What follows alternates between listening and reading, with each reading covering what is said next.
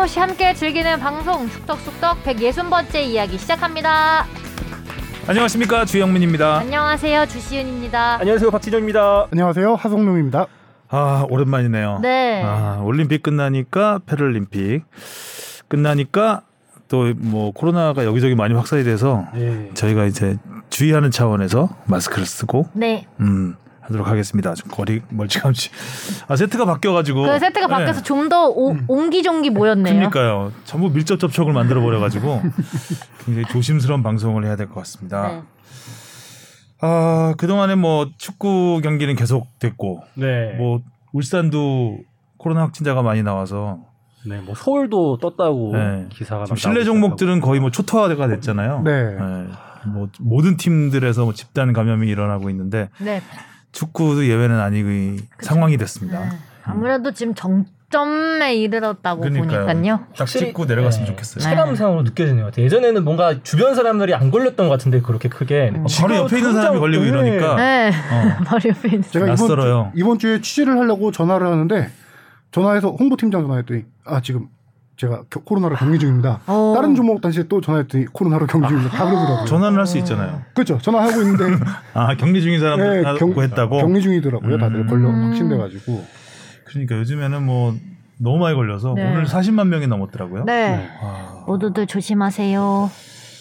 자 조심하면서 시작을 하겠습니다. 댓글부터 갈까요? 토기 52님이요. 한 달 만에 돌아온 축덕숙덕 기다렸어요. 베이징 올림픽 처음부터 끝까지 스브스로 함께 했어요. 고생하셨어요. 베이징 개회식 영상 토크도 웃기면서 너무 추워 보이던데 안 티폈다. 올림픽 주하나 개폐식 빼고 리포트 다 합쳐도 5분 40초. 와, 세 주시다니. 너무 짧게 나와서 아쉽. 비모에서 선수단 입국 실시간으로 보다가 선수단 나오기 전에 들어오는 주하나 박승희 해설위원, 이호정 해설위원도 봤어요. 타방송사 타방송사 아닌데? 우리 건데? 골 때리는 주바페 박승희 해설위원 화이팅! 축구 일도 모르지만 그래도 일주일에 골대녀 뚠뚠님 나오는 K리그 축덕숙덕만 해도 4시간 오늘도 축덕숙덕 잘 보고 가요 라고 음. 하셨습니다. 베이징에 2주 이상 갔죠 출장은. 네, 한 3주 있었던 것딱 같아요. 3주 있었죠. 네. 야 3주 네. 동안 5분 40초. 40초였어? 아, 개폐식도 얼굴 조금밖에 안 나왔는데 그렇죠. 목소리는 많이 나왔죠. 네. 목소리만 나오고. 음, 그리고 쇼트 트랙에서 리포팅 네, 좀 하셨고. 리포팅하고 이때 개회식에 저는 이제 베이징을 안 갔는데 개회식이 야외에서 했다면서요 네. 중계를. 와 정말 추웠겠다. 네. 진짜로 안 하길 잘했네요 내가. 발 일단 발가락이 진짜 아. 잘리는 줄 알았어요. 아 저는 동계 올림픽 개폐식을 소치 때 한 번 하고 아. 평창 때 했었는데 평창 때는 엄청 추웠거든요. 어. 엄청 추웠는데 다 실내에서 했어요. 네, 근데 네, 보통 실내 이제 베이- 스카이박스 같은 데서 네. 하는데 근데 우리는 아니었고 야외였고 어. 뚜껑 열려 있었고 그때 뭐 체감 온도가 영하 머리 10도 뚜껑도 밑으로 열릴 것 내려가고 했는데 와 진짜 추웠어요, 진짜. 그러면 입이 얼어서 말도 잘 안 나왔을 텐데. 그 다들 이제 그 뭐 중간 중간에 뭐 연설 뭐 연설 있고 영상 나갈 때는 다 마이크 끄고 콧물 콧물 들이 마시나 아. 바쁘고 왜냐면 음. 콧물이 나니까 음, 그래서 온갖 뭐 다 했는데 춥긴 춥더라고요. 고생하셨습니다. 5분 40초 하느라고. 아, 개, 개식은 길었으니까. 어, 계획은 길긴 했지. 네, 다른 건 다 실내여서 안 추웠습니다. 음, 알겠습니다. 다음이요. 네가 가라 내가 갈까님 이번 주 분량 기다리다 이제 댓글 남기네요. 출제자의 의도는 어느 한쪽을 정해서 의견드린 건 아니고 기존 대비 뉘앙스가 바뀐 걸 정확히 몰라서 문의드렸습니다. 이정찬 기자님 상세한 답변 매번 감사합니다. 네, 하성영 기자님 분발하시고요. 네. FC 서울 2022님 울산전 오심 수준 수준 미달되는 거 커버하라고 해준 VAR 봐도 똑같네. 근데 숭이 잔디는 어떻게 생각하시나요? 연맹은 잔디 규정도 없나요? 프로축구 경기장 잔디라고 하면 아무도 못 믿을 것 같은데. 음, 잔디 전문가 모셨습니다. 예. 또 잔디 질문은 그냥 넘길 수가 없더라고요. 이제 애착이 생긴 잔디에게 거야. 물어봐. 네, 운명적인 만남이랄까. 그래서 울산전 오심 관련된 거는 어차피 뒤에 경기 리뷰할 때 자세히 또 설명을 드릴 거고요. 잔디 규정을 정확히 있진 않아요. 솔직히 말해서 그냥 매뉴얼의 권고 사항으로 우리 골프장에서 골프 공이 그린 스피드라고 하잖아요. 골프 공이 굴러가는 속도 이런 거를 뭐 2m, 3m 이렇게 표시하는데 그런 식으로 어느 정도 굴러가야 스피드가 나와야 된다라는 그런 권고 사항 정도 있는데 음. 잔디가 얼만큼 좋아야 된다 이런 규정 자체는 없어요. 음. 규정 자체는 없고 지금 계속 인천 문제가 거론되고 있는 것 중에 하나가 기성용 선수가 그때 2라운드였나 네. 인천 별로 월정 안 가서. 잔디를 발로 걷어찬 잔디 폭행 사건이 있었는데 그 인천 같은 경우 제가 지난해에도 한 두 번 정도 소개를 해드렸었는데 인천 잔디가 계속 문제가 많이 돼서 당시에 그 인공 생육하는 조명을 하고 있다라고 제가 설명을 드렸었거든요. 네네. 그거를 1년 동안 썼는데 효과 입증이 안 됐대요. 아, 어. 그때 그래서 지난해 말에 지난해 말에 그래서 그거를 반납을 했고 음. 올해 같은 경우는 원래 이제 구단 자체에서 좀 가- 잔디 관리를 했었는데 도저히 안 되겠다 싶어서 전문 업체에다 오래 맡겼대요. 음. 그래서 그 업체에 이제 맡긴 효과가 나타나려면 좀 시간이 걸릴 테고 인천구장 같은 경우는 약간 구조적인 문제가 있는데 그게 뭐냐면은 경기장 자체에 통풍이 잘 안 돼요. 통풍이 잘 안 되고 음. 일조량이 부족해요. 특히 본부석 기준으로 그 인천구단 같은 경우는 홈 서포터스석이 오른쪽이에요. 본부석 네. 기준으로. 다른 구장은 보통 왼쪽인데 그쪽 그쪽 골대 앞에 쪽에가 거의 햇빛이 이제 비치지 않아서 그쪽 앞에 잔디가 많이 음. 상태가 안 좋고 곳곳에 햇빛이 잘 안 비치는 구역들이 다 그런데 이거를 어 우리나라 기후 그러니까 우리나라 기후와 상당히 많이 연관이 있죠. 앞에도 많이 지난해에도 워낙 많이 설명드렸었는데 우리나라 K리그 경기장에 깔리는 잔디는 다 한지형 잔디라고 해서 켄터키 네. 블루라고 해요. 그래서 고온 다습한 기온에 엄청 약하고 음. 추위에 생각나네. 추위에 약해요. 음. 그래서 영하 5도 이하로 내려가게 될 경우 땅이 얼어가지고 잔디가 뿌리를 제대로 내리지 물이 못하는 내리지 상황. 못하는 상황이에요. 잔디도 힘들 거예요. 예, 그리고 여름에 이제 고온 다습한 경우 비 많이 오고 더울 경우 약간 이런 표현하기 그렇지만 잔디가 녹아내린다라는 음. 약간 그런 개념이에요. 그래서 이 생육 환경이 제일 적정한 온도가 어 15도에서 25도 사이가 가장 적정한 온도인데 뭐 그런 그 시기가 유지되는 기간이 우리나라가 짧잖아요. 마- 짧잖아요. 여름과 겨울 빼면은 그런 문제가 지나가는 온도 아닌가? 15도, 20도는 보통 하루 사이에 막 그렇죠. 음? 그런데 문제는 시즌 초반에 올해 더 불거지는 이유는 월드컵 때문에 일찍 개막을 했어요. 2월 달에 당시 개막할 때 엄청난 강추위가 음. 있었던 시기고 당시 뿌리 내리지 못한 상황에서 경기가 개막하다 보니까 잔디가 계속 상태가 떠 있는 상태에서 선수들이 이제 잔디가 발에 걸리고 스커드에 걸리고 하면서 좀 잔디 문제가 많이 문제 그 얘기가 나왔던 음. 거고. 근데 지금 이거는 K리그 어느 경기장이나 거의 다 마찬가지예요. 일찍 시작을 했기 때문에 그 당시에 잔디가 안 좋은 거는 어쩔 수 없어. 근데 이제 그거를 사후 관리를 어떻게 해주냐에 따라서 관리를 제대로 못하면 1년 내내 그 잔디 상태가 그렇게 되는 거예요. 음. 지금 근데 보수 작업을 해주고 잔디를 잘 눌러주고 관리를 해줘야 네. 이게 조금 15도에서 25도 사이가 될 때 잔디 상태가 좀 더 좋아질 수 있다.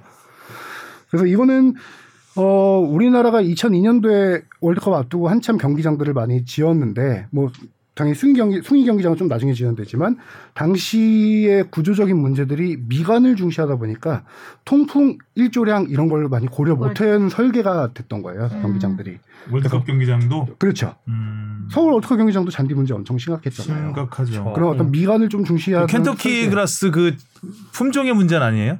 품종의 문제는 근데 우리나라 우리나라 옛날에 한국형 잔디를 썼었죠. 음. 한국형 잔디는 문제는 겨울에 완전 노래져요.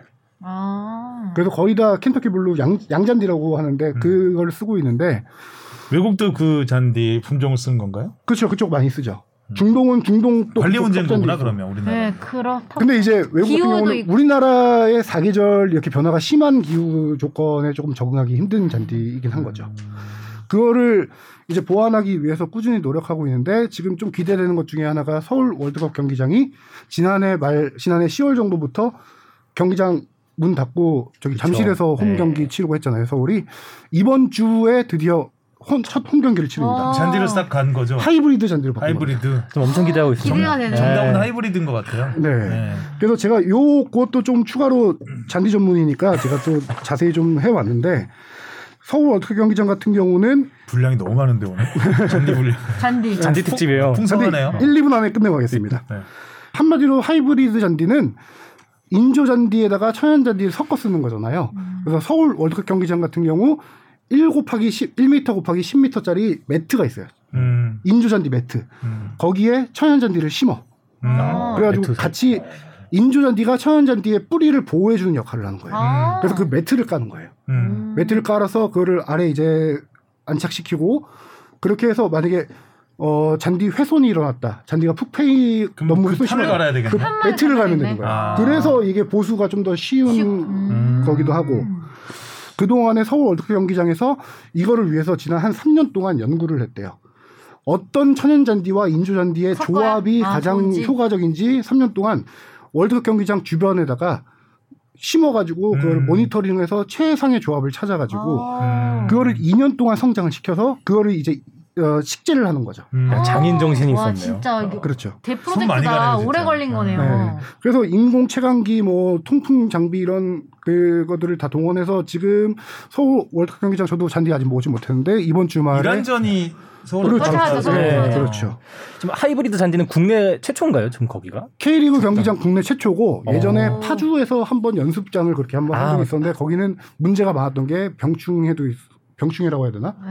그런 건 문제도 있었고 약간 성공적이진 못했어요. 음. 네. 또 여기 기대해 보면 좋겠다. 준비를 오래 한 만큼 좋은 그러니까요. 결과가 있으면 좋겠네요. 그렇으면 네. 좋겠네요. 음. 또 우리나라 K리그 경기장 문제는 경기장 그 관리하는 업체에서도 수익을 내야 되니까 경기 없을 때 콘서트, 아. 종교 집회, 지자체 행사 이런 거 열리면서 잔디가 많이 아, 밟히고 또. 밟히고 하면 외국도 힘들어지거든요. 그런 건 좀 하지 않나요? 경기장에서? 뭐 웸블리에서 공연 네, 많이 하고 그렇죠. 하죠. 네. 거기서 근데 뭐 뭐가 문제죠 우리나라는? 구조적인 문제. 기후, 기후. 기후, 기후를 바꿔야 됩니다. 네. 알겠습니다. 서울을 기대해 보죠. 네. 역시 잔디의 강자 하성룡 기자였고요. 자 질문 받아보겠습니다. 무엇이든 물어보세요. 아, Why Always Me 님이 안녕하세요. 축덕수덕 제작진 및 진행자 여러분, 샤위 청취자 중 한 명입니다. 저번 한국 최종 예선 때 보니 큰 정우영 선수가 최종 예선 경고 누적 최종 3회로 경기 출장을 못하는 걸 보고 궁금증이 생겼습니다. 최종 예선 경고 누적 결장 징계는 경고 몇 장을 기준으로 하나요? 제가 알기로는 2차 예선 2장, 3차 최종 예선 3장, 그리고 한 경기 다이렉트 퇴장이나 경고 누적 퇴장이어야 적용된다고 들었습니다. 그래서 혹시 이번 이란 UA전 지금 기준 명단에서 김영권 선수만 yellow trouble 대상인가요? 그리고 혹시 마지막 UAE전에 김영권 선수나 yellow trouble 해당된 선수가 경고를 받거나 퇴장을 당하면 월드컵 본선으로도 징계가 이어지나요? 마지막 문의 사항은 이란이나 UAE 선수들 중 경고 누적 징계 상황에 놓인 선수들을 혹시 알 수 있을까요? 항상 좋은 방송 감사합니다. 음 좋은 질문이네요. 네. 2차 예선 같은 경우는 어, 경고 두 장일 경우, 경고 두 장이 쌓이게 될 경우 한 경기를 결정하게 됩니다.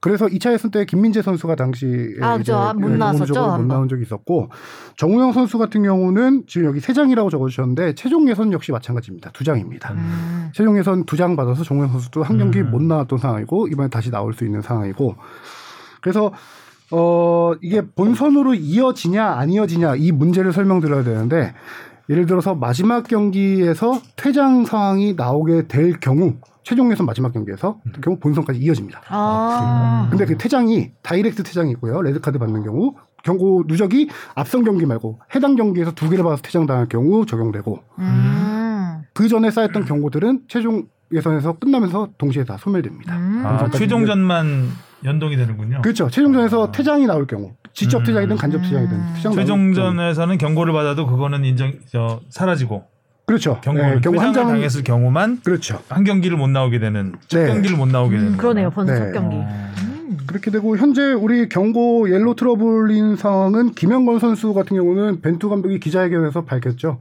김영 이재익 선수를 뽑은 이유가 김영권이 경고 트러블 때문에 뽑았다 음. 이렇게 밝히면서 알려졌는데 지금 우리가 경고 상황을 보면은 경고 한 개 받은 선수들이 꽤 많아요. 황인범, 김영건, 홍철, 조규성, 이용, 권창훈, 손준호 일곱 명이 있는데 맞네. 이 중에서 뭐 이번 대표팀에서 조심해야 될 선수, 그러니까 뽑힌 선수, 이번 대표팀 뽑힌 선수는 김영건, 조규성, 권창훈 세 명이고, 어, 아까 말씀드렸다시피 정우영 선수는 경고 두 개를 이미 한 번 해서 징계가 끝났기 때문에 지금 현재는 연계로 봐야 될 음. 상황이고요. 제가 아래 아랍에미리트까지는 다 알아보진 못했어요. 우리는 그래도 중요한 건 이란전이라고 생각을 해서 음. 이란을 보니까 1차전부터 8차전까지 보니까 경고를 엄청 많이 받았어요, 선수들이. 음, 거칠어요 이미- 이란이. 그렇죠. 그래서 이미 경고 누적이 돼서 결장했던 선수들이 한 3명, 4명 정도 돼요. 아 이미 결정 한 번 했어요. 네. 자한 바크시 같은 경우는 경고 3장을 받아서 이미 2장 쌓여서 한 번 6차전에 결장을 했고 지금 음. 경고 한 장 있는 상태예요. 남아 상태. 있는데. 네. 그 다음에 뭐 여러 선수들이 경고 많이 있는데 결과적으로 중요한 거는 우리나라 경기에 못 나오는 선수가 가장 중요하잖아요. 음. 우리나라 경기에 못 나오는 선수가 두 명 있습니다. 음. 오른쪽 풀백인 모라함이라는 선수가 경고 두 장이 쌓여서 못 나오고요. 이 선수보다 더 핵심적인 역할을 하는 에자톨라이라는 중앙 미드필더 핵심 역할을 하는 선수가 있는데 이 선수 역시 어, 결장 예정입니다. 음, 그 기사에서 본 것 같아요. 못 나온다고. 네. 끝입니까? 네. 네.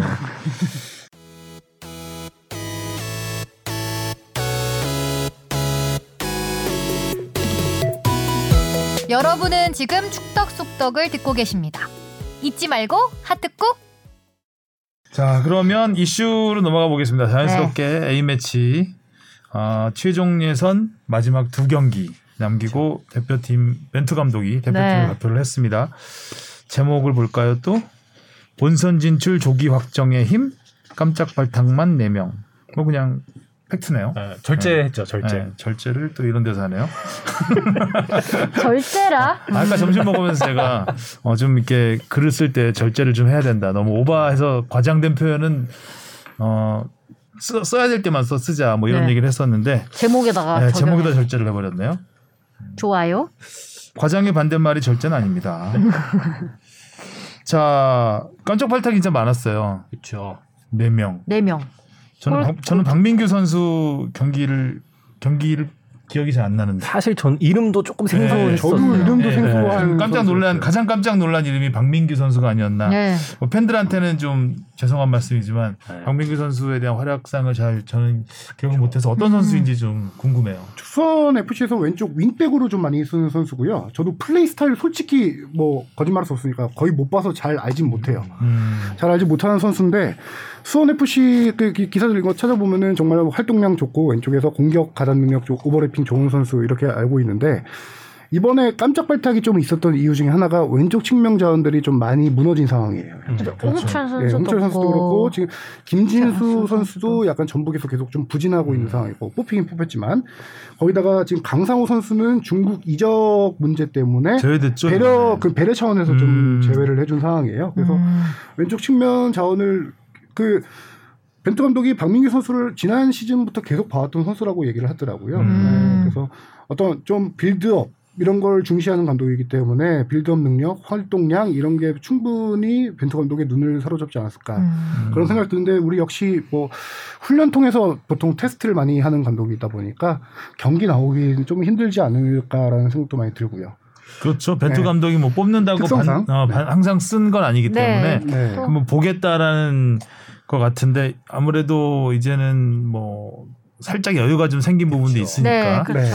반드시 이란저는 잡아야 되긴 하겠지만 어쨌든 좀 생각보다 그러니까 그 전에 항상 그 나물의 그밥 그밥 이 네. 느낌이었다면 어 이번에는 이재익 선수라든가 윤정규 네. 선수, 김동준 선수까지 어 약간 의외의 발탁들이 좀 있었습니다. 혹시 음. 팬들의 반응도 조금 바뀐 것 같아요. 만약에 이런 사실 박민규 선수는 그렇게 막 이름이 많이 알려진 선수는 아니니까 만약 이런 선수가 뽑혔을 때 어 왼쪽에 뭐 아까 말씀했듯이 뭐 강상우도 있고 이기재도 있고 이전에 뽑혔던 선수가 있으니까 어 그런 선수가 뽑히는 게 낫지 않나 이런 말이 나올 법한데 아 지금 그래, 벤투 감독은. 지금 벤투 감독은 약간 까방권을 네, 까방권 획득했죠. 상태이기 때문에 끄덕 끄덕 예. 믿고 갑니다. 어 뭔가 생각이 있겠지라고 근데 뭔가 되게 명단이 느낌만 그런 거지 뭔가 막 저, 적은 느낌이에요. 뽑은 음. 선수들이. 그래도 막 음. 적진 않잖아요. 맨날 부상- 27, 근데 27명, 28명 뽑다가 25명 뽑아서 음. 그런 어, 느낌이 느낌일 약간. 음. 명단이 되게 간철한 느낌? 그래서 골키퍼 명단은 두툼하지 않나요? 네, 네, 네 명을 계속 네 명을- 아, 네네 명을 뽑네요. 뽑아서 어 근데 부상자들이 좀 있잖아요. 많죠. 예. 어, 부상자들이 좀 있어서 그 부분이 이제 좀 또 황리찬 선수가 네. 명단 발표하는 날 다쳐가지고 네. 출전이 음. 뭐 부상 상태는 좀 나온 게 있어요. 부상 상태 황희찬. 현재까지 공식적으로 나온 상황은 없는데 협회에다 확인을 보니까 햄스트링은 아닌 것 같고 아, 음. 그 당시에 이제 약간 엉덩이 쪽, 허벅지. 위쪽 그쪽에 채였는데 그쪽 철과상 정도 되나요? 타박. 타박상. 타박. 아, 근데 타박상. 이제 그쪽에 약간 예민한 이유가 예전에 우리 다 기억하잖아요. 손흥민 선수와 맞대결할 때 엉덩이 깠던 아직 거기? 약간 내려서 보여줬던 부위 아, 그 부분 그 부분을 올 시즌 이제 세 번째 다친 거예요. 골을 아. 골을 보여줬죠. 골을 한 번. 아. 상대가 그 장면을 본 거지. 아, 아, 저희가 약점이다. 네. 아킬레스건이 골이다. 골 때렸네요. 아, 그래서 그- 골 때리는 그녀들 요즘 잘 보고 있습니다. 감사합니다. 그때 골 때렸던 장면보다는 조금 아래 부상 부위 같긴 한데 음. 현재로서는 타바 현지 언론 기- 현지 기자가 몇 주 걸릴 수도 있다라고 했는데 협회에서 파악하기로는 그래도 명단 소집될 때까지는 괜찮다. 회복이 가능할 것 같다라고 구단과 계속 선수가 그러게 활동을 하고 부상. 장면만 봤을 때는 네. 그렇게 큰 부상 같진 않았는데 생각보다 어, 통증을 심하게 호소해서 그러니까 네. 이- 뼈를 다친 게 아닌가라는 그렇죠. 어 그게 뭐 뼈가 꼭 이렇게 맞아서 다치는 것만은 아니기 때문에 음. 뭔가 좀 삐끗 한 게 아닌가라는 생각을 네, 했었는데 계속 좀 지켜보고 있다라고 해요. 이제 부상 당한 직후 그다음에 두번 음. 정도 통화했을 때까지는 일단은 좀 괜찮을 것 같다라는 음. 얘기까지는 들었는데 어, 환골 탈퇴하시기 바랍니다. 원래 아프던 데라서 탈퇴를 그런가 해야 보다. 되겠군요. 그렇죠. 이번에 가장 큰 공백은 역시 황인범 황인범 선수의 네, 공백이죠. 지금. 그렇죠. 발가락 골절 이게 전지훈련 도중에 이제 훈련하다가 다친 건데 황인범 선수가 최종 예선에 모두 다 뛰었을 거예요.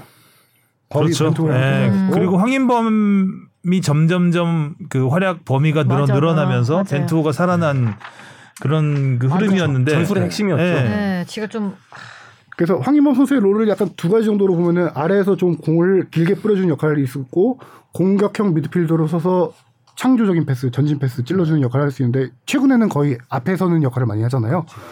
그래서 그 역할을 이제 누가 좀 대체를 해줄 수 있느냐가 이번 이란전 아랍에미리트전의 가장 관전 음. 포인트가 될 것 같은데 음. 명단으로 놓고 보면은 조금 삼선 위치에서 쓴다면 백승호 선수가 그 역할을 해줄 수 있고요. 음. 뭐 정우영 그정 거기 고정은 정우영 선수가 쓰니까 백승호 선수가 좀 더 앞에 설 가능성도 있고 아니면은 1월달 우리 전지훈련 때 아주 좋은 활약을 펼쳐줬던 김진규 선수. 음. 예. 김진규. 그렇죠. 김진규 선수가 그 역할을 해주지 않을까 지금 그렇게 기대되고 있습니다. 이런 거 보면 진짜 벤투 감독님이 다 큰 그림을 그렸던 건지 그런 전지 훈련도 다 뭔가 이유가 있었던 것 같고 지금 다 좋아 보이죠. 다 좋아. 조각이 다 맞춰져 또 예. 들어가는 듯한 느낌이 들어요 이상하게. 이번에도 좀 좋은 결과 있었으면 좋겠다. 음. 이동경 선수도 안 좋고 홍철 이용 선수는 항상 부상을 좀 고질적으로 갖고 있는 선수잖아요. 이용 선수가 좀 요새 예. 최근 들어서 부상이 많죠. 자주 다치는 아직 갈비뼈 지금 미세 골절이 있어서 음. 못 나오고 있는 상황이고요. 음. 그다음에 이란전 관전 포인트를 한 가지만 제가 더 찍어드리고 싶어요. 재밌는 사연을 가진 선수가 있죠. 김영권 선수. 혹시 아. 이란전 뭐 기억나는 게 좀 있으신가요? 뭐 일단 뭐 있었죠? 저는 기억나는 건 제가 직관 갔었던 네. 그 팬들이 조금 시끄러웠던 거, 홈 관중이 아. 시끄러워서 소통하기 어려웠다. 아, 그렇죠. 아, 그때 제가 멈췄껏 응원을 했는데 맞아요, 맞아요. 미안하더라고요 이러면서 음. 일단 뭐다 이렇게 오해에서 발산된 얘기긴. 했었는데 김영호 선수가 그랬죠 그때. 아. 예, 그렇죠. 그런 것도 있었고 예전에 이란전에 자책골도 있었고요. 음. 네, 아. 김영권 선수가 이란 제가 지금 적어놨는데 어디나 적어놨는지 몰라서 이란이랑 약간 뭔가 있네. 네, 이란과 어. 악연이 좀 많이 있어요. 그때 그 케이로스 감독이 그 주먹 감독. 날렸던 그 경기에서 실책을 해서 아 맞다. 그 경기에서 실책하면서 실점했고. 네네네 맞아요. 그래서 주먹 감자 어, 사건 때. 김영권 선수가 파울 트러블이라 그랬죠. 아니 아니요. 아닌가? 옐로 하나 있는 거죠. 옐로 하나가 아 파울. 트러블은 아니고 예를 이란 전에서 경고 하나 더 받으면 아랍에미리트전을 아랍에미리트 뛰는 올라가는 거죠. 아랍한테 어. 그러니까 그 다음 경기 못 네, 뛰는 거죠. 예, 예. 어찌 됐든 그래서 김영건 선수가 그 당시에 그게 팬들이 너무 많아서 그 당시 6만 몇천 명이 들어왔거든요. 서울 많은 월드컵. 경기장이었고 음. 0대 0 비겼었을 거예요. 그죠? 네네네.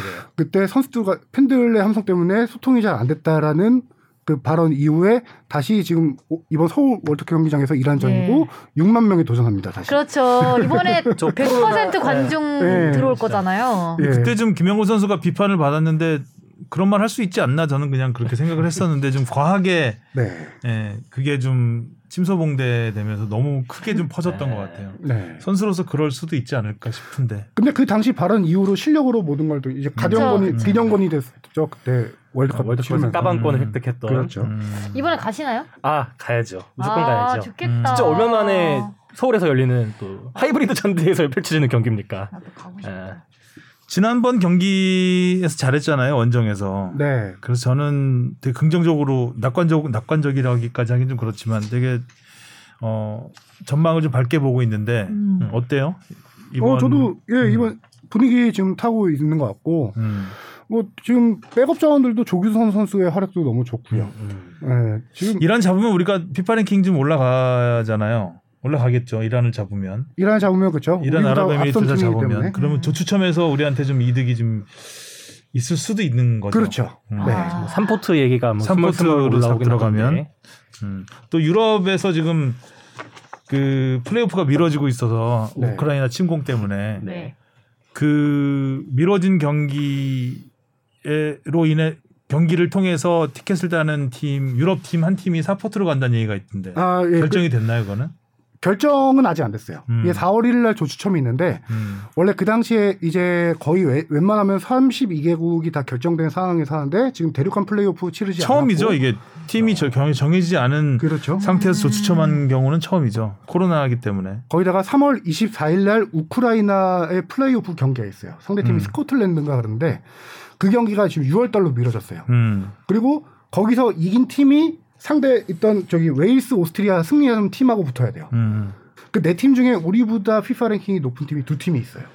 우크라이나도 높고 웨일스도 높을 거예요. 음. 그래서 만약에 그 두 팀 중에 하나가 그 유럽 그 자리를 가져가게 된다면은 우리보다 높은 포트의 자리를 차지하게 될 건데 음. 아. 그걸 공석으로 두기 때문에 그 자리가 이제 4포트로 가지 않을까. 아. 그럼 우리에게는 윗자리로 갈 수 있는 하나의 티오가 더 생기지 않을까 이런 희망이 있는 거죠. 음. 그래서 이란전이 중요하다는 얘기겠죠. 네. 더더욱.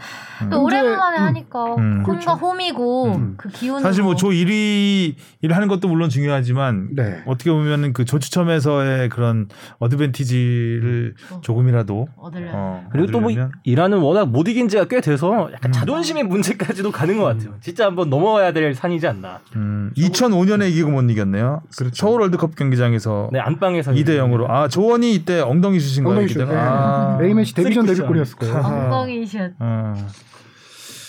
알겠습니다. 또 황의조 선수도 근데 요즘 자- 좀 침묵이 길어지는 것 같고 그렇죠. 살짝 그런 부분은 우려가 되는 상황입니다. 네. 자 다음 이슈는 K리그 제목 볼까요?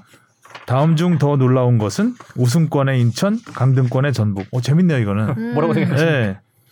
박빙이다. 어, 둘 다 놀랍다. 네. 박빙이죠 이거. 어, 그러네요. 엑기스를 잘 뽑아주셨네. 어, 일단 울산이 아주 잘 나가고 있습니다. 와 네.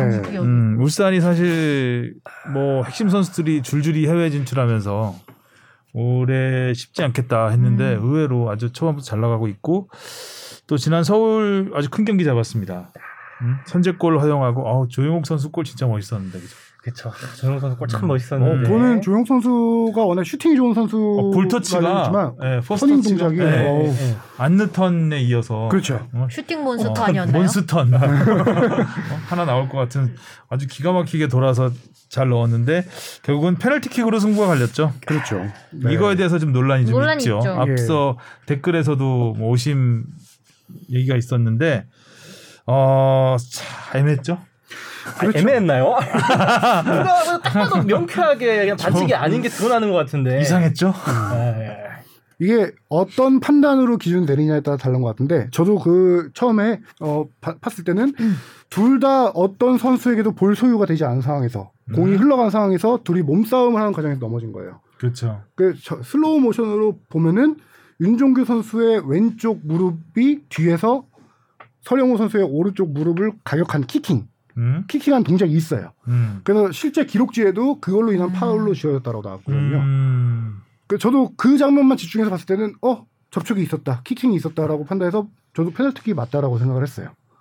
그런데 15일 날 대한축구협회 심판 소- 평가 소위원회에서 이 판정을 오심이라고 뒤집어 버렸죠. 음, 그 심판 판정에서 본 거는 둘의 무릎 간의 접촉이 있기 전에 서령호 선수가 먼저 손? 팔로 밀었다는 거예요. 네, 팔로 윤종규 선수를. 네. 그 전 동작을 본 거죠.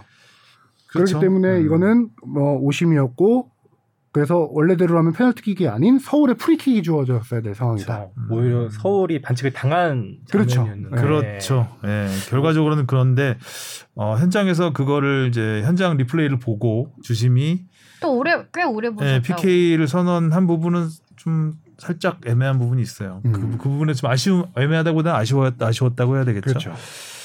예, 보통 이제 뭔가를 어떤 심판을 내릴 때는 확실하지 않으면은 그냥 네. 정도대로 하는 게 맞거든요. 네. 음, 근데 좀 일단 페널티킥이라는 거는 뭔가 확실했을 때 선언을 했어야 되는 판정인데 어, 확신이 있었을까 이걸 보고라는 음. 생각은 좀 들었습니다. 그것도 타이밍이 딱 후반 거의 막판 끝나기 직전에 너무 네. 이 상황이 너무 중요한 벌어졌고. 타이밍이었고 서울 입장에서는 어쨌든 승점 1점 날려 날린 결과가 됐고 울산은 뭐 행운의 승리를 챙긴 결과가 됐습니다. 아 물론 울산에도 잘했죠. 네, 울산 엄원상 선수가 첫 골이죠. 엄원상이 울산 울산에서 들어가서. 울산에서 예. 이제 바코의 그냥 아주 그렇죠. 패스가 아주 기가 막혔습니다. 음. 이날 뭐 그 선수들의 활약도 그렇지만 홍명보 감독의 약간 전술적인 변화 측면도 상당히 주목해 볼 만한데 아까 말했다시피 조영욱 선수의 그 환상적인 터닝 동작을 막다가 김기희 선수가 부상을 당합니다. 음. 아. 그 장면에서 약간 근육 쪽이었는지 부상을 당했거든요. 그게 전반 5분 만에 교체 아웃이 돼요.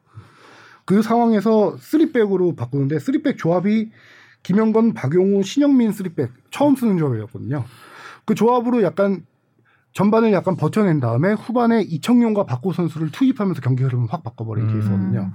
엄원상 선수의 첫 골이 바로 이 교체 카드 이청용 선수가 올려준 크로스를 바코가 음.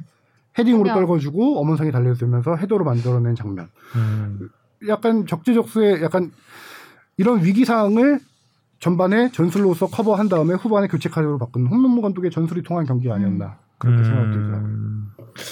음. 아무튼 울산은 잘 나가고 있고 서울은 잘 나가다가 잠깐 좀 불운해 네. 땅을 쳐야 했던 경기였습니다. 그래도 울산은 네. 상승세를 계속 이어갔습니다. 이 챔피언스 리그에서 3대 0으로. 첫 경기 앞두고 네. 집단 감염, 코로나 집단 감염돼서 아. 굉장히 우려가 컸는데 어, 승리를 이겼어요. 거뒀습니다. 어, 깜짝 놀랐어요. 저 이호 코치님이 플레잉 코치님인 줄 알고 명단에 떠 있길래 어 이 이호가 우리가 아는 그 이호인가 15명이었나요, 아. 어제 엔트리가? 왜 독일 월드컵 뛰셨던 분이 왜 여기 계시지라는 생각이 들더라고요. 그러니까 1호는 어디 가고 2호가 그래서 그 울산이 기자회견할 때 15명 간신히 채우는 수준이라고 했어요. 아. 근데 K리그 같은 경우는 17명이 채워지지 않으면 경기를 연기합니다. 근데 ACL 같은 경우는 13명이에요. 13명. 그 래서 어제 저도 이제 명단을 주의 깊게 봤는데 일단 대기 명단 보면은 대기 명단이 하나, 둘, 셋, 넷, 다섯, 여섯 명이 들어가 있어요. 이것도 다 못 채운 거예요. 11명이, 6명이 17명이잖아요. 그 중에 말했다시피 이호 플레잉 코치. 지난 시즌에 영입돼서 한 경기도 안 뛰었고 올해도 한, 한 경기도 안 뛴 플레잉 코치가 서브에 들어가 있습니다. 근데 홍명보 중계해 보니까 홍명보 감독 옆에서 코치 옷 입고 지시를 하고 있더라고요. 아예 뛸 생각이 없던 거였고. 아, 이름만 올렸구나. 진짜 딱 네. 그렇죠. 거기다가 서브 명단에 골키퍼가 두 명입니다. 음. 아, 진짜 사람이 많이 부족했던 거고 음. 코로나 진짜. 그렇죠. 선발 명단을 보면은 박주영 선수가 처음으로 선발 출전했습니다. 이 경기에. 아. 선발 명단 중에 그 베스트 11이라고 뽑을 수 있는 선수가 진짜 박호, 박주영, 그다음에 아마노, 이규성, 조현욱 골키퍼까지 다섯 아, 명 다섯 정도밖에 명. 없어요. 나머지는 신인 에다가 올- 올해 처음 경기 출전한 선수들이 세 명이었어요. 와. 음. 그세 명 중에 한명 20살 신인 최기훈 선수가 이제 선제골을 터뜨렸던 거고. 그것도 놀란 게 윤일록 선수가 왼쪽 윙백으로 나와서 네, 수비하는데 애를 먹, 좀 먹, 먹더라고요. 안 서도 음. 보던 자리니까. 음. 이날 중앙 수비수들이 전멸했어요. 어. 부상도 있고 뭐 코로나 이슈도 있고 그다음에 심지어 원두재 선수 같은 경우는 지난 시즌 아시아 챔피언스 리그에서 당한 퇴장 징계로 인해서 못 나오는 경기예요. 와. 진짜 설상가네. 전멸이에요, 거의. 전멸. 그러다 보니까 중앙 수비수 3백을 이명재, 김성준, 김재성이라는 선수로 세우는데 다 3백 중앙 수비수들이 측면 윙어 출신이거나 중앙 미드필더 출신을 중앙 수비수로 다 세운 거예요. 음. 선수들이 없어서. 그래도 3대 0. 와, 그러니까 그래도 3대 0. 그래도 3대 0. 그래서 어, 이날 레오나르도 선수가 후반 교체 들어와서 엄원상 선수에게 기막힌 chip-in 패스 해주고 아. 골 넣고 페널티까지 넣었는데 음. 레오나르도 선수 괜찮더라고요. 음. 어, 확실하게 좀 오랜 시즌 동안 그 주니오의 그 빈자리를 좀 느꼈던 지난 시즌이 울산이었다면 이번에는 조금 레오나르도가? 진짜 걸출한 우리가 생각하는 그 9번 스트라이커. 음. 뭐 마무리도 마무리지만 아까 말했다시피 그런 연결 플레이도 연계도 너무 좋더라고요. 음. 네. 음. 확실히 되게 그 스마트하게 공을 찬다라는 느낌이 있고 센스가 있다라는 음, 느낌이 음. 드는데 어 이게 홍명보 감독 스타일이라고 좀 봐야 될 것 같아요. 홍명보 감독은 기존에 이제 대표팀 감독 시절에 박주영 선수를 큰 대회마다 많이 썼다시피 전형적인 physical을 중시하는 타깃형 공격수를 별로 안 좋아하는 스타일이에요. 어. 반면에 울산의 기존 공격 최전방 공격수들 보면은 주니오 음. 그다음에 지난 시즌 보면은 뭐 힌터제어도 있었고요. 음, 음. 그다음에 비욘 존슨 다 몸. 좀- physical로 음.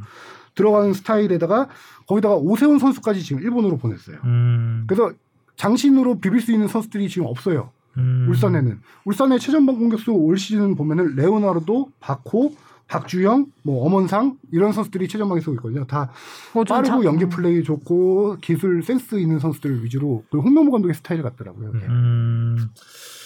그러면 오히려 그 이번에 새로 영입된 그 선수들로 인해서 홍명보 색깔이 더 짙어지는 그렇죠. 어, 음, 의외의 이번 효과가 시즌- 효과. 어, 에이스들이 다 나갔다 그랬는데 네. 네. 아마노 선수도 그렇고요. 그렇죠. 뭔가 이 예전에 음. 울산 축구가 그냥 빠른 느낌에 좀 더 가까웠다면은 지금은 뭔가 그 윤활유가 더 많이 들어간 느낌이랄까. 그러니까 아마누준 선수도 있고 뭐 이청용 선수가 워낙 볼을 잘 차기로 유명했으니까 조금 더 테크니션들이 많이 늘어난 음. 네, 뭔가 그런 음. 기술적인 축구를 조금 더 하는 듯한 현재까지는 이동경, 이동준의 공백이 크지 않고 그, 네. 오, 그걸. 대체 선수들이 지금 메워주고 있는 음. 아마노 선수나 뭐 엄원 선수가 메워주고 있죠. 막 걱정했었는데. 다 나가네 막 그러니까, 이랬었는데 어, 어떡하지? 그 어떡하지는 어떡하지? 전북이죠. 어, 어떡하- 전부 전북 어떡하지가 됐습니다. 자 그리고 대구도 어제 ACL을 했는데 일단 네. K리그에서는 성남의 역전승을 거두면서 대구도 어, 초반에 좀 출발이 불안했었는데 저 예, 승리를 거두면서 한숨을 돌려, 돌렸고 챔피언스리그에서는 진짜 한숨 돌렸죠. 거의 뭐 지옥 끝까지 갔다. 그렇죠. 극장의 극장. 지금 끝까지 갔다가 네. 아, 정말 드라마 같은 경기였습니다. 대구는 팀 이름을 세이징야 FC로 바꿔야 된다고. 아 세징야 세징야 FC. 세징야 동상 세워야 된다. 뭐 세징야 많고요, 지금. 음, 지금 뭐 세징야 나중에 대구시장 나온다는 얘기도 있고 뭐 그런 얘기 다 원래 있고요. 출마했죠.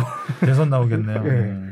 이두 경기를 묶어서 설명을 드리면은 저는 이제 에드가 선수 역할을 좀 보고 싶은데 세징야 얘기 많이 했지만 세징야 워낙 워낙 유명한 선수고 한데 대구 성남전에서 성남의 선제골을 일찌감치 먹히고 대구가 세 골을 넣어서 역전을 했어요. 그 세 골에 모두 다 이제 에드가가 관여가 돼 있습니다. 음. 에드가가 어, 첫 번째 골은 측면에서 올라온 크로스를 정말 훌쩍 뛰어 올라가지고 header로 그것도 약간 좀 먼 거리였어요. 음. 넣고 두 번째 장면에서는 세징야의 크로스를 발로 터치한 거를 골대 맞고 나온 걸 고재현 선수가 밀어넣고 세 번째 라마스 선수의 골도 크로스를 header로 떨궈준 걸 넣고 음. 에드가가 이날 15번의 공중 경합을 해서 9번을 이겨냅니다. 오. 음, 물론 에드가가 191 정도 되는 장신 공격수긴 한데 이날은 제공권에서 갈린 싸움이었어요. 이 경기는 성남. 음. 성남의 중앙 수비수들이 어, 한 명이 저기 오른쪽 큰 측면에 섰던 선수가 189긴 한데 그 선수 말고 나머지 두 선수가 180 초반이었어요. 182, 3 정도 됐거든요. 이날 경기는 딱 전략도 그랬고 제공권에서 확 갈린 경기였고 이거를 이제 아시아, 아시아 챔피언스 리그 플레이오프로 넘어오다 보면은 대우가 불이람을 상대로 에드가가 부상으로 나- 나가게 됩니다. 음, 아킬레스건 파열 부상이 있으신데요. 아. 그래서 시즌 거의 아웃으로 보이거든요. 에드가요? 네. 어떻게? 대우가 진짜 거의 연장 220분까지 거의 힘을 못 썼던 경기예요, 사실 어제. 어, 많이 밀렸던 에드가 하나. 빠졌다고 그렇게. 에드가가? 후반에 초반에 헤딩하고 내려오다가 착지 과정에서 문제가 생겨서 어떻게 그게 됐는데 시즌 아웃이면 진짜 큰데? 그렇죠. 음. 지금 아직 전밀 검진을 안 해서 어제 밤에 열렸던 경기이기 때문에 근데 아킬레스건 파열로 예상이 된다라고 지금 구단에서 얘기를 하고 있는 상황인데 대우가 앞으로 그래서 지금 이번 시, 이 경기에 얻은 것도 많고 잃은 것도 너무 많은 경기였죠. 아시아 챔피언스리그 경기. 잃은 게더 게 많을 너무 수도 있겠네요. 그렇죠. 잃은 게 너무 큰데요. 가뜩이나 지금 K리그에서도 지금 거의 뭐 빡, 박 터지는 경쟁이 펼쳐지고 있는데 네. 음, 에드가의 공백은 그래서 어제 챔피언스리그 경기 극적인 승리를 거두고 나서 세징야 선수가 에드가 유니폼을 들고 계속 세리머니를 했었죠. 음. 음, 어, 부재가 너무 길면 안 될 텐데 걱정이. 아킬레스건 파열이면 네. 거의 뭐 시즌 아웃. 최소 6개월. 어, 아, 거의 시즌 아웃이라고 진짜 봐야죠. 시즌 아웃이. 어. 다른 팀 얘기긴 하지만 강원의 디노 선수도 아킬레스건 부상 그렇죠. 때문에 사실상 시즌 아웃이 염려되고 있어서 네. 외국인 아. 공격수 스트라이커의 그 시즌 초반에 아웃이 좀 두 팀한테 좀뼈 아프게 다가오고 개막을 개막을 너무 일찍 해- 일찍한 후유증일까요? 뭐 약간- 잔디 때문인가요? 음, 약간 그런 건 있어요. 개막이 이를수록 동계 훈련 줄잖아요. 동계 훈련 음. 줄고 줄죠. 그게 가장 영향 축구인들한테 들어오면 영향을 가장 많이 받는 게 공격수라고 해요. 가장 아. 예민해요. 아. 어떤 몸 로테이션, 몸 시즌 시작하는 시기가 앞당겨질수록 몸이 덜 만들어진다라는 것보다는 루틴이 깨지면서 공격수들의 그 흐름이 깨진다고 해요. 그래서 음. 다른 포지션보다 공격수들이 대- 제일 예민하다고 하더라고요. 음. 에드가 힘내세요. 음. 그러게요. 대구는 아무튼 뭐 이겼지만 네. 챔피언스리그에서 이겼지만 앞으로 고민 고민거리가 좀 클 것 같습니다. 타이밍이 좀 아쉽네요. 한참 라마스 선수도 올라오면서 그 대구의 그렇죠. 브라질 네. 상당히 딱 네. 떠오르고 있었을 음. 타이밍이었는데 근데 어제 경기에서 세징야 선수의 동점골은 정말 기가 막혔죠. 아뭐 세징야. 소름이 네. 0대 0으로 맞선 후반 15분 연장 후반 15분 추가 시간에 1대0으로 골키퍼. 뒤지다 가는 거 아닌가요? 그렇죠. 1대0으로 뒤지다가. 골키퍼의 실수로 한 골을 먹. 그게 연장 후반 15분 음. 지난 뒤였어요. 추가 시간에 먹은 거였거든요. 어, 추가 시간에 먹고 나서 그걸 세징야가 마지막 공격에서 그냥 어, 중거리 슛 딱 공 하나 들어갈 공간에 때려서 가마차기로 나오는 거죠. 태국 불이람. 불이람은 뭐 자, 자 주 보는 팀인데. 네. 아, 대구의 가마 감독이 지난 시즌까지 있던 팀이에요. 아, 그래요? 예. 어, 이제 어떻게 전북을 좀 이야기해봐야 될 시간이네요. 전북이 어, 제주가 전북을 2대 0으로 이겼습니다. 네. 전북이 지금 11위죠? 네, 11위. 1위 와. 강등권. 강등권. 강등권이야. 어. 그 이번에는 심지어 그 세 팀, 그러니까 뭐 그게 그쵸, 더. 룰이 있어져가지고 음. 떨어질 확률이 더 높아지지 않았나요? 음. K리그 1은? 사실 뭐 전북의 강등을 걱정하는 지금도 음, 걱정하는 뭐 사람은 많지 않겠지만 하여간 시작이 너무 일단 골잡이들이 너무 조용하죠. 네. 예. 그쵸. 골잡이들뿐만 아니라 전북의 강점인 측면 공격들 너무 조용하고요. 지금 음, 한마디로 총체적 난국입니다. 아, 일단 이날 제주전만 봐더라도 전북이 점유율 앞서고도 제주 역습에 당한 실속을 못 차렸던 경기 음. 이렇게 좀 표현을 하고 싶은데 전북의 문제가 이제 이날 경기는 왼쪽 측면 제루소한테 뻥뻥 뚫리면서 전북의 측면 수비가 완벽하게 무너진 경기이기도 하고요. 어 전북이 저는 솔직히 지금 수비는 크게 걱정을 안 해요. 다섯 경기 5실점이긴 한데 뭐 예년에 비하면 최소 실점 팀이 많긴 하죠. 근데 거기는 뭐 이제 부상 선수들이 돌아오고 그다음에 지금 새로 영입을 하려고 하는 선수들이 있으니까 영입하면서 좀 보완이 될 건데 공격 쪽이 지금 현재 가장 문제예요. 음. 특히 이 경기 같은 경우는 문선민 선수조차 부상으로 못 나온 경기였거든요. 음, 지금 최전방에 일류첸코 구스타보 선수가 부진하고 있고 음. 원래 전북의 장점 중에 하나가 양쪽에 빠른 측면 선수들이 쭉쭉 들어가서 음. 오버래핑 해주고 쭉쭉 들어가서 크로스 올리고 또 중앙에서도 아기자기한 플레이로 잘라 들어가면서 플레이하는 약간 두 가지 유형의 스타일인데 그 루트가 지금 둘 다 막혔다라고 봐야 돼요. 한 가지는 측면 윙어들이 지금 거의 전멸. 음. 문선민 선수 이번 경기 빠졌죠. 바로우 선수는 그 측면에 엄청 빠른 선수. 바로우 선수는 비자 문제로 아직 입국조차 못하고 있습니다. 음, 아, 아. 거의 다 한교원이 부상 중이죠. 그러다 보니까 측면의 공격 속도가 너무 느려지다 보니까 이제 상대 팀들이 아 전북 측면은 지금 음. 크게 신경 안 써도 돼라고 음. 하면서 중앙의 수비에 집중을 합니다. 음, 그래서 중앙 수비에 집중을 하면서 상대 감독들이 여기는 백승호한테 무슨 뿔조기가 시작되니까 백승호만. 차단하면 돼라는 걸 감독들이 다 간파를 하게 됩니다. 음, 그래서 백승호에게 지금 엄청난 압박을 가하면서 음, 거기서 볼줄기가 안 나가다 보니까 앞에 있는 이승기, 쿠니모토, 뭐 김보경 선수들이 공간을 찾아가려고 해도 공이 안 들어오고 측면은 느리다 보니까 수비들이. 가운데 몰리고 그래서 총체적으로 공격이 안 풀리고 있는 상황이 되는 거죠. 음, 이유 있는 부진이네요. 들어 듣고 보니까. 예. 그죠? 그래서 이제 선수들이 언제 다 빨리 합류하고 영입 선수들을 영입, 선- 영입이 지금 3월 25일까지 가능해요. 음. 겨울 이적 시장이 3월 25일까지 열려 있어서 지금 전북이 LA 갤럭시에 진출해 있는 김문환 선수 음. 오른쪽 음. 측면 수비수죠. 거기다가 지금 국가대표 김진규 선수를 영입을 거의 눈앞에 두고 있습니다. 아. 그럴 경우 역시 백승호 항상 해결은 해요. 역시 전북은. 가만히 있지 않아. 지금 측면에 이용 선수가 크로스가 워낙 좋은데 부상으로 못못 나오는 나오고 상황. 그리고 김문환 선수가 들어오면서 아 그 자리에 지금 최철선 선수가 뛰고 있는데 이 선수가 수비는 워낙 좋은 선수인데 지금 공격 가담이 잘 안 돼요.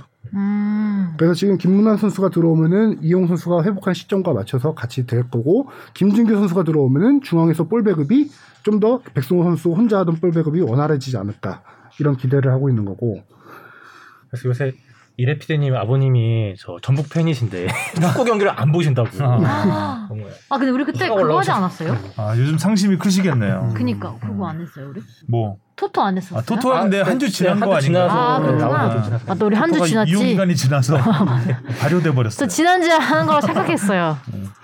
그 전북도 제가 어제 뽕피디가 저한테 물어보더 전북을 어떻게 얘기하실 겁니까? 그래서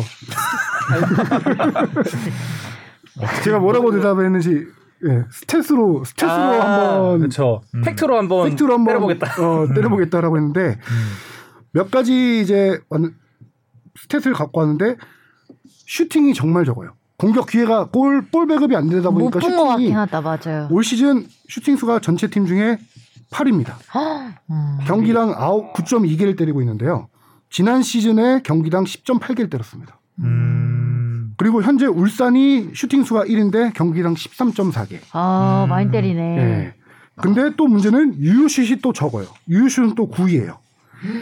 올 시즌 경기당 유효슛이 2.4개밖에 안 돼요. 지난 시즌 전북의 유효슛 5.8개. 어, 바- 절반 절반. 줄었네. 예. 그러니까. 절반이- 몇골 넣었죠? 전북이 두 골 넣었습니다. 두 골. 야. 아 다섯 경기 하지 않았나요? 김보경 선수가 우크라이나 전쟁 반대 세레머니 했던 한 골, 음. 그다음에 송민규 선수 한 골 이렇게 두골 아. 넣었는데 no war를 외쳤는데 no goal이 돼버린. 그렇죠. 그다음에 아, 아까 한 가지 말했던 거 백승호 선수로부터 볼이 안 나간다라는 거. 그 백승호 선수의 stat을 따져봤는데 전진 패스 성공률이 67.4%예요. 근데 각 지금 이 stat은 stat을 제가 여러 가지 적었는데 그 중에 대표적인 위에 상위권 선수들의 stat을 같이 적었는데 이 선수들보다 너무 20% 이상 차이가 나요. 기성용 선수 전진 패스 성공률 84%. 기성용? 네. 음. 그 약간 비슷한 역할을 하는 음. 노을레 선수들 원두재 선수 76.7 어, 그에 비해서 67.4% 낮긴 낮다. 너무 낮아지고 특히 공격 지역에서 전진 패스 성공률이 65%의 백승호 선수가 그치고 있는데 원두재 선수 91% 음. 그다음에 인천의 여름 선수가 86%뭐 집중 견제를 받는다는 얘기죠. 그렇죠. 음. 그렇게 얘기하면 될 것 같고요. 네. 전방으로 안 얘기하니까. 느낌이 네. 잘안 오는 것 음, 같아요. 집중 견제 받고 어. 집중 견제 받다 보니까 이런 모든 패스 성공률 자체도 떨어지고 있다 이런 음. 스탯을 조금 네, 갖고 온 거죠. 5년 만에 3연패. 개막 개막 3연패. 전북. 그죠? 맞나요? 네 여러 군데에서 되게 다 안 좋네요. 그러니까요. 조, 중앙도- 좋은 얘기 없습니까? 좀 중앙도 희망, 안 희망적인. 얘기는 좀 전에 영입, 영입 얘기했죠. 네, 영이 측면도 안 좋고. 어, 전북 입장에선. 좀 발빠르게 움직여야 될 필요성이 있겠습니다. 지금 너무 멀어졌어요. 울산하고 승점이 9점 차입니다, 벌써. 네. 음, 저, 저 우승을 경쟁할 팀이 9점 차면 되게 크네요. 그렇죠. 나중에 따라가기가 이거 이거 뒤집히면 네. 아 이거 지금 또 그거 그건- 그거대로 또 그래도 드라마지 또. 아, 지금 상황이라면 어 쉽지 않아 보이네요, 않습니다. 9점이면. 지금 어 사실 울산이 선두는 달리고 있지만 절대 강자도 절대 약자도 없는 약간 그런 분위기이기 때문에 네. 뭐 인천이 우승권에 있다고 아까 말씀드렸는데 근데 진짜 K리그가 전반적으로 다 약간 상향 평준화 되는 것 같아요. 저희 처음 상향 상향 평준한지 하향인지 모르겠지만 평준화는 됐어요. 네, 평, 상향이라고 하죠, 좋게. 예. 처음에는 무조건 처음 이거 시작할 때만 해도 딱 2강 아니면 뭐 거의 전북 1강 약간 이런 느낌으로 그렇죠. 얘기 많이 사실 뭐 했었는데 매년 그랬듯이 크게 달라진 건 없을 것이다. 김천이 좀 변수다 이 정도. 뭐 김천 제주 네. 뭐 제주, 김천 제주 정도가 변수다라고 봤었는데 어 의외로 인천, 인천 뭐 제주, 김천 다 뭐 잘하고 있고 네. 포항도 사실 지금 2등 포항도 그- 어, 확 올라오고 있죠. 우리가 음. 그때 2주 전에 방송할 때 포항 출발이 좀 안 좋다는 얘기를 했었는데 음. 확 좋아졌습니다 지금 그 사이에. 우리가 안 좋다고 해야 되는 건가? 어, 어, 전북 이제 올라가겠네요. 인천의 원동력은 뭐예요? 잔디인가요? 인천은 홈 어드밴티지 상대를 반대로 늪에 빠뜨리는. 야, 인천이 웬일이야? 어? 인천은 영입 효과라고 볼 수 있을 것 같아요. 음. 물론 지난 시즌부터 조성환 감독이 수비 지- 수비 조직을 확 가까운 게 올 시즌까지 유지가 되고 있는 거고요. 음. 가장 핵심적인 영입은 아까 stat으로 잠깐 말했지만 여름 선수를 영입하고 음? 그다음에 이명주 선수를 영입했죠. 아, 그러면서 이명주. 중원 조합이 엄청 탄탄해졌어요. 이명주. 거기다가 김도혁, 부- 김도혁 선수가 그러니까 이 세 선수가 중앙 트라이앵글을 이루는데 김도혁, 여름, 이명주 트라이앵글을 이루는데 이 선수들이 수비형 공격형 미드필더 다 보는 선수들이에요. 그러다 보니까 여기서 유기적인 움직임이 서로 스위칭이 가능해지고요. 이 선수들이 활동량이 워낙 많고 패스 주기들이 좋은 선수들이다 보니까 어느 누구라도 그 역할을 해주면서 공- 음. 공격적으로 뿌려주는 역할. 그게 살아나면서 인천이 올 시즌 수비가 탄탄했고 공격적으로도 조금 풀리고 있는 거죠. 시즌 초반에. 저는 뭐 조성환 감독님도 이렇게 좀 높이 평가를 하고 싶은 게 사실 저는 서울이랑 그때 붙었을 때가 좀 인상이 깊었거든요. 이 안익수 감독님의 양쪽 풀백들을 가운데로 내세우는 그 빌드 음, 플레이를 음. 완벽하게 차단해 버리면서 아 서울을 공략하려면 이렇게 해야 된다는 거나 해법을 다른 팀한테도 좀 보여줬거든요. 근데 이번에 김천을 만나서도 이 특히 무고사랑 이 전방에 이용재 선수를 동시에 가용하면서 전방 압박을 상당히 강하게 했단 말이죠. 그래서 그러면서 무고사의 첫 번째 선제골도 나올 수 있었고요. 음. 그래서 이 조성환 감독님이 상대 팀에 딱 맞는 맞춤형 전략을 잘 짜오지 않나 그런 생각도 좀 들고 있는. 근데 또- 보니, 또- 네. 음. 보니까 점유율이 김천이 훨씬 높은데 어, 김천이 그렇죠. 슈팅 수나 유효 수는 똑같아요. 음. 뭐- 그러니까 감독의 역량이 이런 걸로도 나타났다고 어. 할수 있죠. 작전을 짜고 들어간 거죠. 음. 김천이 전력상으로는 객관적으로는 한 수 위인 그렇죠. 건만 확실하니까. 다섯 명, 네 다섯 명 돼버린. 네. 그러니까요. 어, 김천이 또잘 나가고 있었고, 근데 거의 뭐 꽁꽁 묶으면서 한 방으로 끝낸 경기였고 음. 조규성 선수 엄청 짜증내던데. 네. 슈팅을 많이 때리긴 어. 했는데 아, 슛 정말 잘 때리더라고요. 네. 또. 요즘 그러니까 조규성 선수는 벤투 감독이 거의 뭐 만들었다고 봐야 되겠죠. 네. 확실히 예, 국가대표 큰 무대에서 뛰게 그렇죠. 하면서 음. 좀확 올라 것확 같아요. 올라온 느낌이 있었는데 어 꽁꽁 묶이면서 굉장히 짜증을 많이 내는 음, 끈적끈적한 팀이 됐네요. 인천. 음, 인천이 아주 어 아주 큰 고기를 잡았습니다. 김천. 김태환 김천 감독의 말이 딱 와닿더라고요. 여기 뽕 피드도 적었는데 그러니까요. 그 막판 잔류 경쟁을 펼칠 때 경기력이 벌써 나오기 시작했다. 아, 제철이 아닌데 인천은 어, 이렇게 지금 아마 아직 시- 때가 아닌데 이런 제철이 어 지금 시기를 잘못하고 네. 있다. 잔류할 때 힘이 지금 나오지라고 어. 생각. 그러네. 잔류할 때 이미 지금 나 이렇게 이어지는 건 이어지는 걸 수도 있고. 절실함이거든요. 그게 음. 그 절실함이 지금 선수들이 뛰는 양으로 보여요. 아까 음. 뽕 PD도 얘기했지만 전방 압박부터 음. 양쪽 측면에 저기 김보섭이라는 선수가 있는데 정말 많이 뛰거든요. 지금 그 선수들이 다 뛰어주는 절실함이 경기라고 나타나는 거죠 지금. 음. 띄워줘야 또. 네. 인천이 김천 잡은 것도 그렇고 또 네. 수원 FC가 강원, 강원 잡은 잡았어. 것도 좀 의외였어요.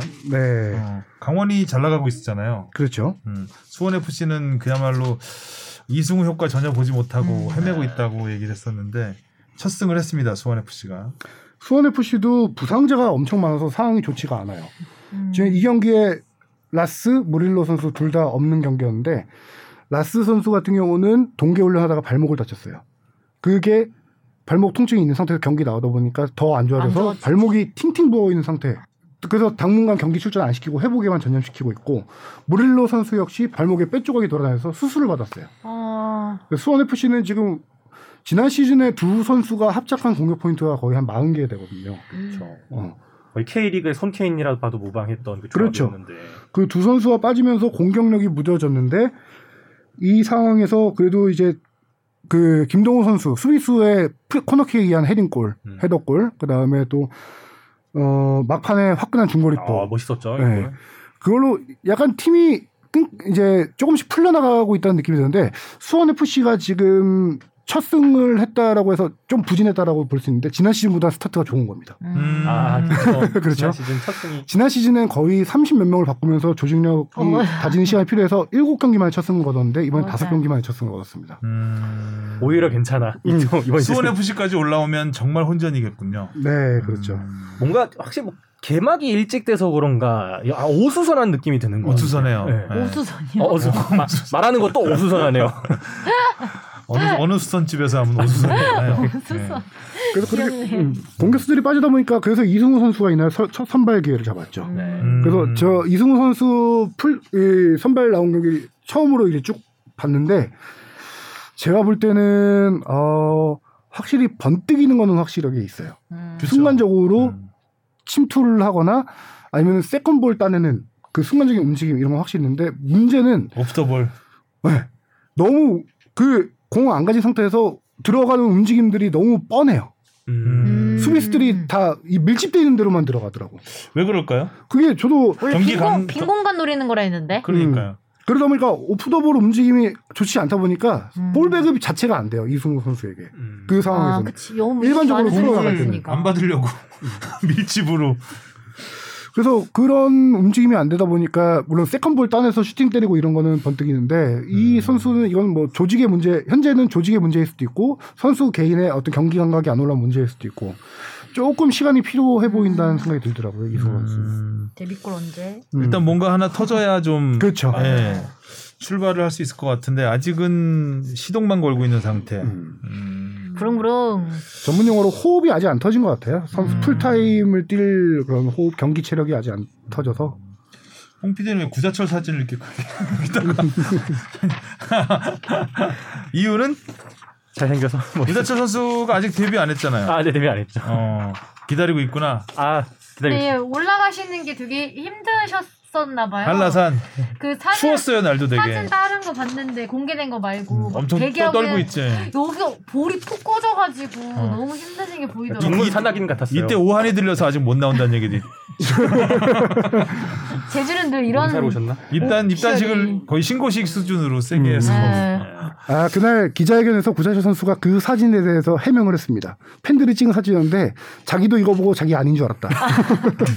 아니 일곱 시간 인정하고 싶었던. 네, 그렇게 찍힐만 하죠. 네. 아니, 정확히 말하면은 어 올라가고 내려가고 등 하산하는데 7시간이 걸린 거고 아, 시간. 올라가는데 한 3시간 정도 걸렸다고 그래요. 아. 네. 한라산. 올라가서 촬영하고 근데 음. 날씨가 엄청 좋았어요. 한라산 날씨가 이렇게 다 보기 어려운 예, 어려워요. 어려운데. 특히 겨울 이때는 한 2, 3월 이때는 안개가 많이 껴서 음. 저도 갔다가 못 올라가고 백록담까지 못 올라가고 거기 위에서 휴게소에서 있다가 내려온 적이 있었는데 아, 이제 구자철 선수는 지금 현재는 런닝 정도 하는 수준이에요.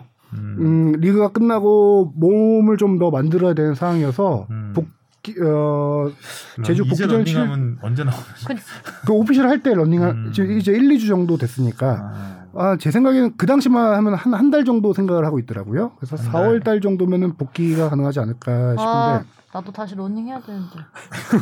아, 복귀하시려고요? 골때녀 음. 시즌 3 3인가요? 새로 하게 되면 뭐 그렇게 시즌 3에 안 나오나요 혹시? 모르겠어요. 아직 영입 제의가 없어요? 네, 몰라요. FA 일단, 런, 일단 런닝이나 러닝을 일단 해야 될 것 같아요. 일단 하고 네. 그랬군요. 네. 골때녀 그러면 촬영 끝난 지는 얼마나 됐어요? 어, 저 촬영은 그래도 그 베이징 가기 전에는 아, 마무리를 그때 하고 마무리하고. 갔다 왔습니다. 그러면은 운동 안 한 지 꽤 됐네요. 네, 꽤 됐어요. 한달 넘- 넘었으니까. 넘었네. 저도 어. 이제 러닝 해야죠. 베이징에서 5분 40, 50초 리포트 하고 나머지 좀 뛰지 그랬어요. 나머지 가끔은. 기물 네. 파손하면서 공을 아, 찼는데 네. 했는데 네. IBC에서 IBC 복도에서 축구 연습하다가 네. 기물 파손하셨다. 축구공 갖고 다니니까 그 음. 외국인들이 이거 어디서 샀냐고 막 누구랑. 했어요, 연습을? 승희랑 박승희. 해설위원이랑 아, 골때녀 멤버가 또 있었구나. 네, 박승희 해설위원은 또 이미 그 슈퍼리그에 진출해 있는 팀이기 때문에 아. 네, 이제 또 한수 배워야죠. 열심히 해야죠. 음. 잘뭐 오래된 얘기지만 베이징에서 IBC 오는데 아예 출근 복장이 그 사이즈라고 해야 되나요? 음. 훈련 복장으로 출근을 해요. 아. 축구하려고 오늘 방송 없는 날, 오늘 축구하는 날. 승희랑 저랑 진짜 뭐 없다. 그럼 그냥 거의 축구 선수처럼 입고. 그럼 갔어요. 전지 훈련 갔다 온 거네. 그렇죠. 베이징으로. 근데 날씨는 전주를 추운 추웠어요. 대로. 음. 너무 추웠어요. 어차피 실내에서 하는데 뭐. 먹는 것도 별로였고 막 이래. 그 음식이 좀 음. 그랬군요. 그랬어요. 아, 그랬구나. 구자철에서 선수 갑자기. 얘기보다 제 얘기를 더 많이 한것 어, 같네. 주시은 베이징 전지훈련 얘기를 하고 네, 말았네요. 아, 자, K리그가 계속 재밌게 흘러가고 있습니다. 다음 이번 주 토토예요? 토토나 한번 하죠. 근데 토토하고 또 이호 기간 지나기 전에 꼭 돌아오겠습니다. 네. 자, 수원 대 강원입니다. 강원 수원 잠깐만, 수원 대 강원?